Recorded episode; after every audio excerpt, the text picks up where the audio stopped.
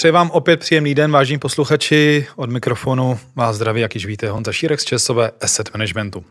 Jak víte, tento podcast bude mít pouze informační charakter a nejedná se o nabídku ani veřejnou nabídku. Obsah nelze vykládat jako poskytování investičního poradenství anebo jiné investiční služby. Dnešní podcast bude uh, opět uh, se hostem, který zde již poměrně dlouho nebyl a tím je Pavel Kopeček, portfolio manager fondu ČSOB akciový a ČSOB akciový zodpovědný. A Pavle, vítej.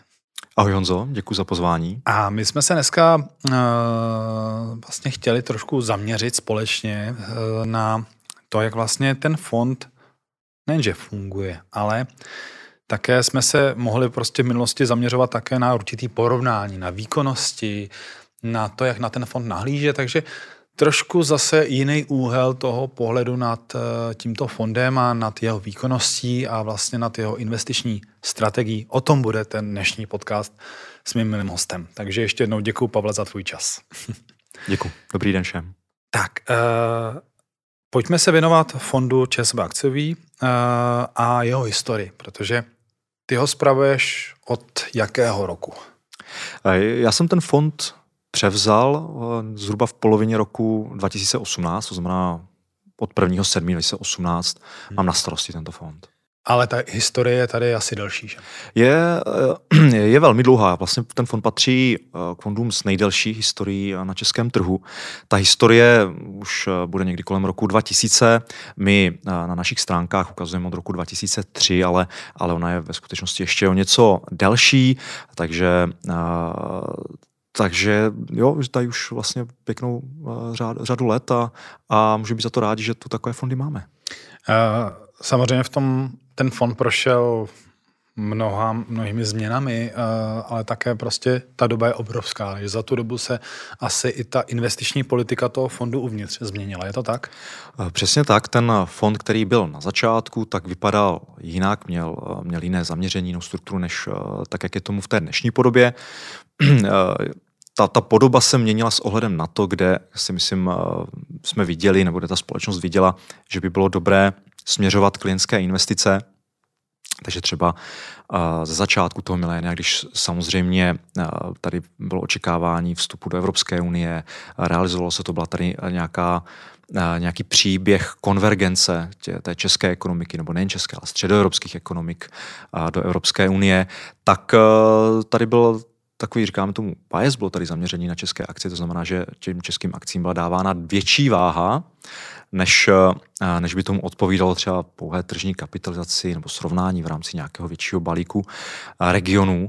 A myslím si, že to fungovalo velmi dobře. Eh, tohle, tohle zaměření přestalo fungovat s tou eh, vlastně velkou finanční krizí, která přišla v těch letech 2008, eh, 2009, následovala vlastně potom eh, ještě dlouhová krize v eurozóně a myslím si, že ten příběh té střední Evropy konvergující nějakým rychlejším způsobem těm západoevropským standardům se začal rozplývat. My to vidíme i hodně na příkladu Polska a Maďarska, jak se to politicky, politicky vlastně mění, mění tyto země a, a ta konvergence tam není tak silná už, už dlouho. Takže myslím si, že tady rostl také tlak na to, aby abychom ustoupili z toho, z toho biasu na, na případně střední Evropu nebo konkrétně české akcie a začali se dívat více do, do té západní Evropy, do, do Ameriky, do, do těch rozvinutých zemí, případně Japonska, kde jsme viděli ten příběh silnější, takže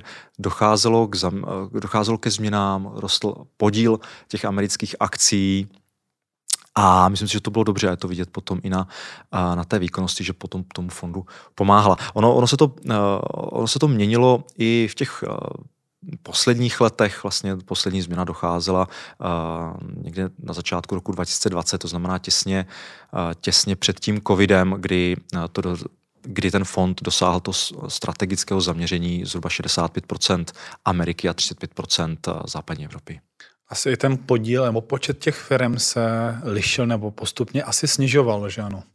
To také, to je, to je také velká, velká část eh, té, té historie. Ten fond kdysi začínal dokonce jako fond fondů, takže mm.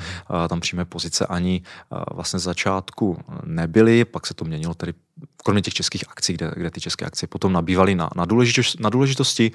Nicméně, nicméně ta strategie, jak se měnila i směrem třeba k té Americe, tak tam bývávalo i v řádu třeba 100 až 200 akcí. Ehm, potom, když já jsem ten fond vlastně přebíral, tak eh, my jsme tam využili strategii fondu bohatství, to je jiný fond, smíšený fond, kde, kde jsou také přímé pozice, tam akciová složka, ta akciová složka tam byla velmi úspěšná.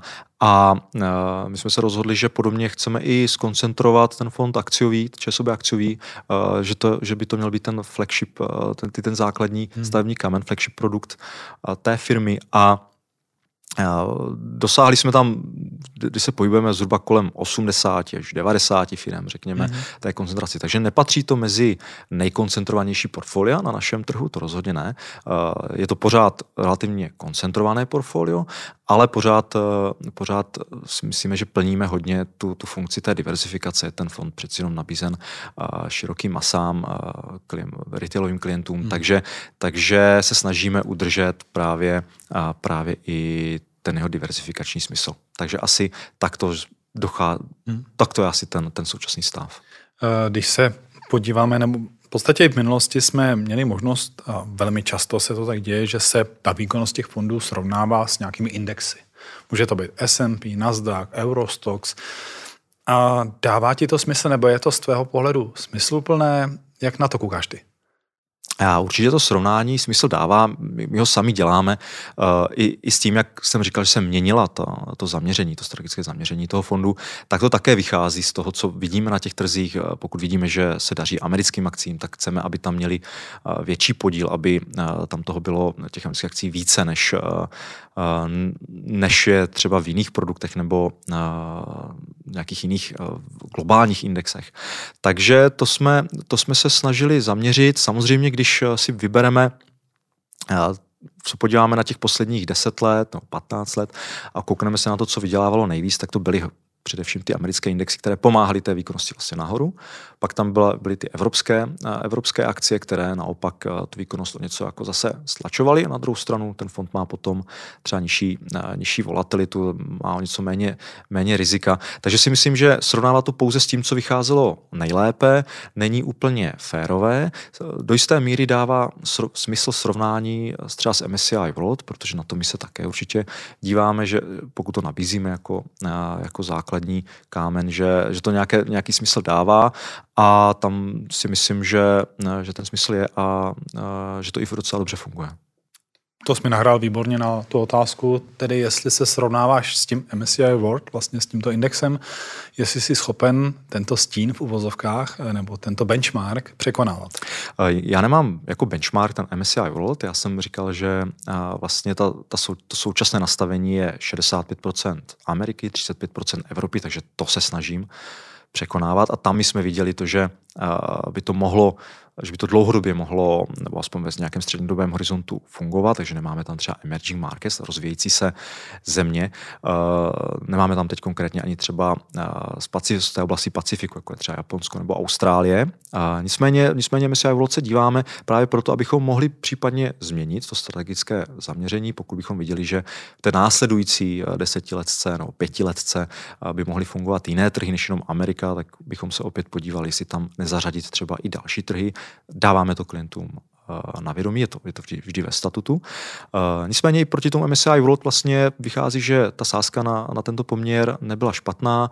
Uh, ten fond vlastně na tom měsíčním horizontu, který tady máme a kdy už můžeme mluvit, že, uh, že jsme to přizpůsobili, to nastavení, tak má lepší výkonnost než MSCI World, dokonce má i o něco nižší, nižší volatilitu, takže to vychází velmi dobře a ten, to, že není třeba ten fond stoprocentně v Americe, se ukázalo jako výhoda během vlastně těch postcovidových let, kdy ten, ten vlastně ten fond dokáže držet krok nebo porážet dokonce i ten S&P nebo, nebo třeba i Nasdaq a, a potom i samozřejmě ten MSCI World. Ty jsi tady naznačoval, že vlastně, když bychom se dneska dívali samozřejmě zpětně po bitvě každý generál, uh, jaké indexy, sektory či regiony prostě fungují lépe. Uh, ale také si jenom vlastně dokázala zvýraznit i ten fakt, že no, proti těm různým regionálním a sektorovým indexům uh, prostě ty globální smíšené fondy, pardon, globální akciové fondy jsou schopny nabídnout za tu cenu zase menší kolísavost, menší, menší propady, menší pohyby cen. Ano, většinou to tak bývá, že ten globální fond má o něco nižší volatilitu než nějaký konkrétní uh, regionální. My můžeme, uh, nemusí to platit 100%, ale můžeme obecně říci, že uh, že investování na těch rozvějících se zemích, v těch rozvíjících se regionech je volatilnější než, než ty globální, než ty rozvinuté pardon, ty rozvinuté, rozvinuté země, rozvinuté trhy. A v rámci těch rozvinutých trhy, trhů, pokud bychom se dívali spíš na cykličtější akce, jako je například eh, Nasdaq, tak tam naopak ta volatilita je potom velmi vysoká, ale byli, viděli jsme zase v těch eh, předchozích jako deseti letech, že vlastně byla vykoupena i jako velmi eh, vysokým výnosem. Takže, takže ten Nasdaq vlastně bylo velmi dobré v, v akcích Nasdaqu, no těch společnostech Nasdaqu být a já si myslím, že i v rámci toho fondu jsme jim dávali vyšší váhu, než, než by odpovídalo odpovídalo jenom těm poměrům, které jsem zmínil a, a to se podařilo velmi dobře. No na druhou stranu ale je tady historie, která ukazuje, že sektor Nasdaq nebo technologie by šla velmi dobře, ale bylo tady taky spousta oblastí, které v určitou dobu vypadaly, že to je jasná volba, jasná jednička, jasná zpráva pro správce, pro investory nakupovat tuto oblast nebo tento sektor a nakonec se to nepotvrdilo. To je, já bych to trošku přirovnal v případě tvého působit jako správce fondu, taková trošku chůze po minovém poli a hledat ty místa, kde ta mina není, že jo? Já už jsem to vlastně trošku nakousl při, té, při pod, popisování historie toho fondu, kdy, kdy jednu dobu fungovaly velmi dobře právě české akcie. Můžeme se podívat na PX Index eh, v těch letech 2004 eh, až 2007. Eh, velmi krásná výkonnost. Předtím, předtím tady byla dotcom bublina, také technologické akcie, vlastně, které, které rostly a které byly velmi populární. Nakonec to nes, skončilo neslavně, řekněme, ale mnoho z těchto z těchto firm, které si prošly i tou, tou tehdejší fází, se nakonec ukázali, že mohli být lídři a, a později opět nějaký ten výnos, nebo výrazně vyšší výnos dokonce, dokonce přinesli. Potom jsme tu měli realitní boom vlastně v té, v té Americe, těsně před tou finanční krizi, nebo která ty reality vlastně a jejich, jejich pád cen jako byl na začátku vlastně té, té, té krize. Takže byly tady roky, kdy investoři v těch letech 2006, 2007, 2008 jako chtěli hodně investovat do, do realitních akcí. Uh, dlouho se dívali na to, než se jim ten výnos vrátil vlastně z těchto, z těchto realitních akcí, než uh, dlouho to trvalo, než, než dokázali, než se dostali zpět na, na ty hodnoty, které investovali. Podobně tam byly i banky, které mnoho z nich to dohání do teď. Jo. Teď jsme tu měli zase poslední, co byly, byly takzvané ty meme stocks, to znamená, to byly velmi mladé firmy, skoro by se dalo říct, že patřili spíš do toho do toho segmentu startupových, než, než přímo na ten veřejný trh, ale byli na veřejném trhu, neměli ještě, neměli tu ziskovost, byli velmi ztrátové, ale ta očekávání byla vysoká a, a ještě k tomu podporována vlastně uh, nulovými sazbami, nulovými výnosy, kde, kde mnoho investorů to skutečně, těch, těch mladých, řekněme, investorů, začínajících investorů uh, mělo skoro jako hru, místo toho, aby chodili sázet na sport, tak, tak sázeli na akcie a, a sledovali různé, různá fóra. A uh, nebylo to v jednotlivých případech, uh, je to celá skupina akcí, takže to jsme viděli loňský rok, kdy, kdy uh, ceny těchto akcí velmi výrazně splaskly a byl to segment trhu, kde jsme třeba v tom fondu eh, nebyli, ale bylo, bylo znát, že ta popularita byla vysoká, mnoho investorů, kteří si investovali sami, tam byli, eh, měli zainvestováno a eh, ne všichni zainvestovali tak brzo, aby i po tom propadu mohli být v plusu a mnoho těch firm navíc skončilo na nižších cenách, než byly ty jejich IPOs, vlastně, při kterých přicházeli na burzu. Je vidět, že určitě při tom pozorování toho trhu, té ekonomiky, finančních trhů obecně je potřeba udržet asi chladnou hlavu a, eh, a dejme tomu nevyužívat vše, co roste desítky procent, ale spíš hledat tu logiku, proč tomu tak je.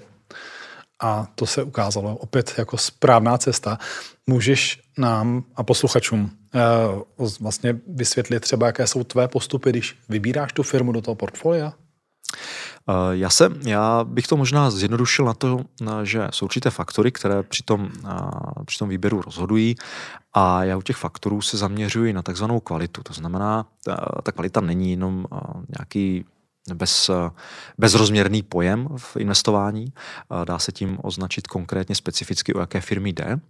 A v tom finančním světě vlastně jde o společnosti, které dosahují nadprůměrné ziskovosti, mají, mají vysoké marže. Mnohdy eh, tyto marže jsou stabilní během hospodářského cyklu, to znamená, nedochází k takovým, takovým výkyvům uh, cyklickým, jako bychom vzali třeba například jako automobilek nebo, nebo nějakých dalších spotřebních věcí. A zároveň tím, že mají tuto charakteristiku, tak samozřejmě nepotřebují nějaké extra dluhové financování, protože generují obrovské množství hotovosti. Takže mají, mají často, nemají žádný dluh nebo mají, mají přebytek vlastně té hotovosti, kterou potom můžou využívat na to, že můžou jít do, do výzkumu, případně akvizice, případně nějaké, nějaký zpětný odkup akcí nebo dividendu podle toho, v jaké zemi a jaká daňová úprava potom vychází pro akcionáře lépe. Takže to by byla, to by byla, ta, to by byla ta kvalita, to bylo to jádro a to doplňuji potom samozřejmě společnostmi, které mají velmi, velmi zajímavý příběh, investiční příběh s tím, že, s tím, že ta vize by měla pokračovat někdy do budoucnosti.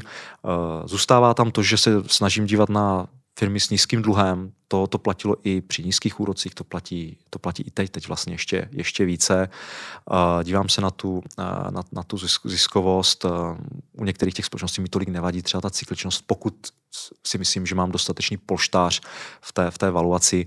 Takže uh, u nějakého segmentu firm je potom uh, výrazně důležitější si odvést ten, ten domácí úkol a, a udělat si představu, co trh eh, tou soucenou říká a jak já se proti tomu mohu vymezit, protože můžeme buď spočítat si někde v Excelu, řekněme, nějakou cenu a ta nám řekne, za kolik si myslím, že férová cena, kolik to chci koupit a kolik je na trhu.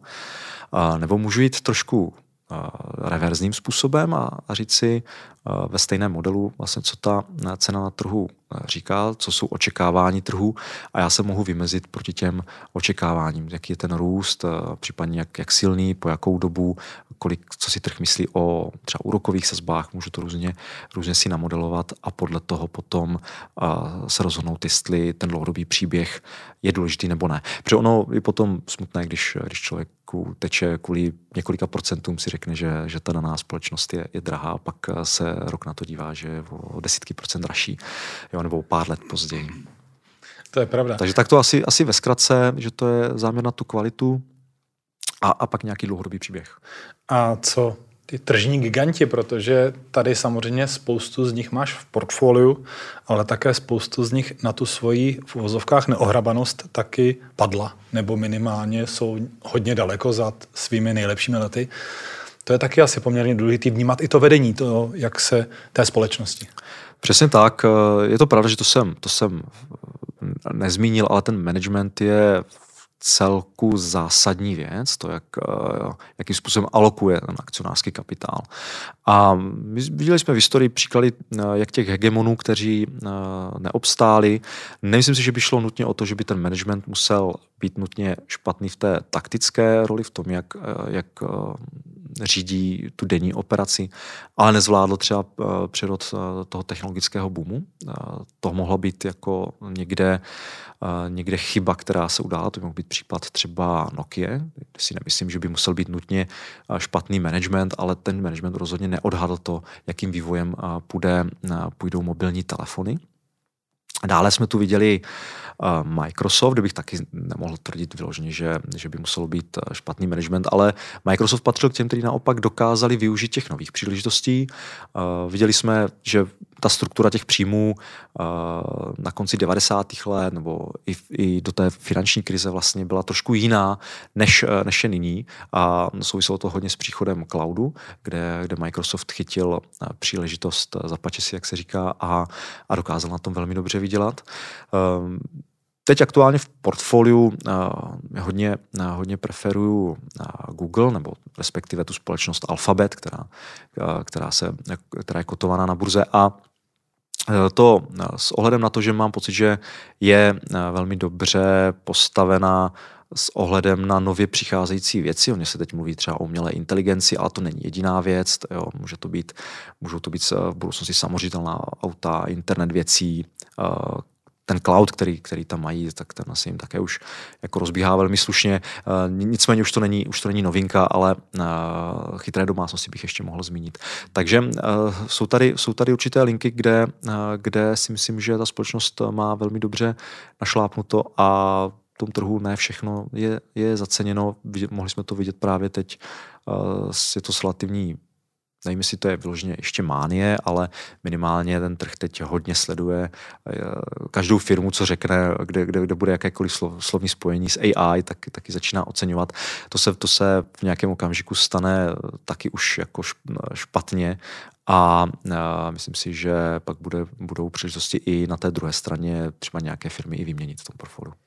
Pojďme na závěr se právě věnovat tomuto tématu, protože uh, z mého pohledu určitě důležitý, ty jsi zmiňoval, že uh, sleduješ, jak jste schopni překonávat třeba uh, ten MSCI World nebo regiony Evropa, Amerika v tom rozestavení, jaké máte v portfoliu, ale co si myslíš třeba, jaké společnosti by ti mohly v budoucnu s tou výkonností pomoct? Jaké ty trendy chceš teď využívat? Vidíš, že to v tomto roce třeba bude z tvého pohledu, nebo v těchto letech před náma, bude stěžení kde čekáš ten zásadní vývoj? Ono je těch eh, témat eh, nejvíce asi v tom technologickém sektoru. Já jsem už o některých mluvil, může, může to být ještě třeba cybersecurity, Uh, jak jsem říkal, samoředitelná auta například, uh, vývoje baterií, nové, nové energie, třeba mimo, mimo ten technologický sektor, to můžou být, můžou být nové energie, ať už navázané právě na ty, na ty baterky, nebo třeba uh, nebo alternativní zdroje energie, nebo, nebo vodík. Ten vodík ještě si myslím je trošku daleko, ale určitě zajímavé ho sledovat. Takže to je jedna věc. Další věc, které se dějí, mnoho věcí se děje eh, ve zdravotnictví. Ten, eh, vlastně ten COVID jako nakopl spoustu jako nových, nových metod eh, aplikací, aplikací léků. Mně se, mně se dlouhodobě líbí to, co je založeno na, na opět dlouhodobých trendech nebo dlouhodobých tématech, často to bývají civilizační nemoci, protože toho vlastně narůstá čím dál více. Takže uh, jsem vlastně podporoval tímto uh, třeba v společnosti, které vyvíjí inzulíny, nové, nové, nové inzulíny třeba pro, pro cukrovku. S tím je třeba spojena, uh, spojena i boj, jakýsi boj s obezitou, protože, ne, protože někteří lidé samozřejmě mají problém potom s nadváhou. A zde se teď ukazuje, že se podařil nějaký průlom u třeba dánské společnosti Novo Nordisk, která, která v portfoliu hodně hojně zastoupená s tím, že se podařilo najít, uh, najít nějaký enzym, nějaký, nějaký prvek, který může pomáhat s obezitou nejen právě, uh, nejen právě lidem s cukrovkou, ale vlastně všem lidem, což to, že to jako je v podstatě velká věc. Ono, ono pak bude záležet na to, kolik těch firm uh, takových bude, kolik, bude, kolik dotáhne do konce takové přípravky a kdo, jak co, komu se podaří patentovat a ochránit si uh, ty náklady, které tam měl. A uh, Novo Nordisk je třeba jedna z těch firm. Pfizer teď oznamoval podobná, podobný přípravek, Lilly podobně také. Takže, takže to třeba zase ve zdravotnictví a Uh, ale nejvíc, nejvíc asi to v tom technologickém sektoru, takže já se na ten technologický sektor samozřejmě dívám. Uh, pokud bych měl zmiňovat konkrétní jména, třeba ještě kromě, kromě alfabetu, tak to můžou být z těch uh, polovičových firm jako Nvidia nebo AMD, z, z těch, z těch z těch cybersecurity firm, firmy jako CrowdStrike Holdings nebo, nebo třeba Fortinet. Mm-hmm. Pavle, já ti děkuju. Já myslím, že to pro dnešní téma určitě bylo vyčerpávající, nebo já věřím, že my bychom spolu se ještě asi mohli bavit další půl hodinu, ale uh, přece on tyto podcasty by měly být spíše kratší. Takže já ti moc děkuji za informace, jsem rád, že jsme nám opět podařilo se tady u mikrofonu setkat. Přeju ti, ať se ti daří a ať máš hodně spokojených klientů. Děkuji, děkuji za pozvání, příkrásný den všem. Také přeji hezký den. Naschledanou. Naschledanou. thank you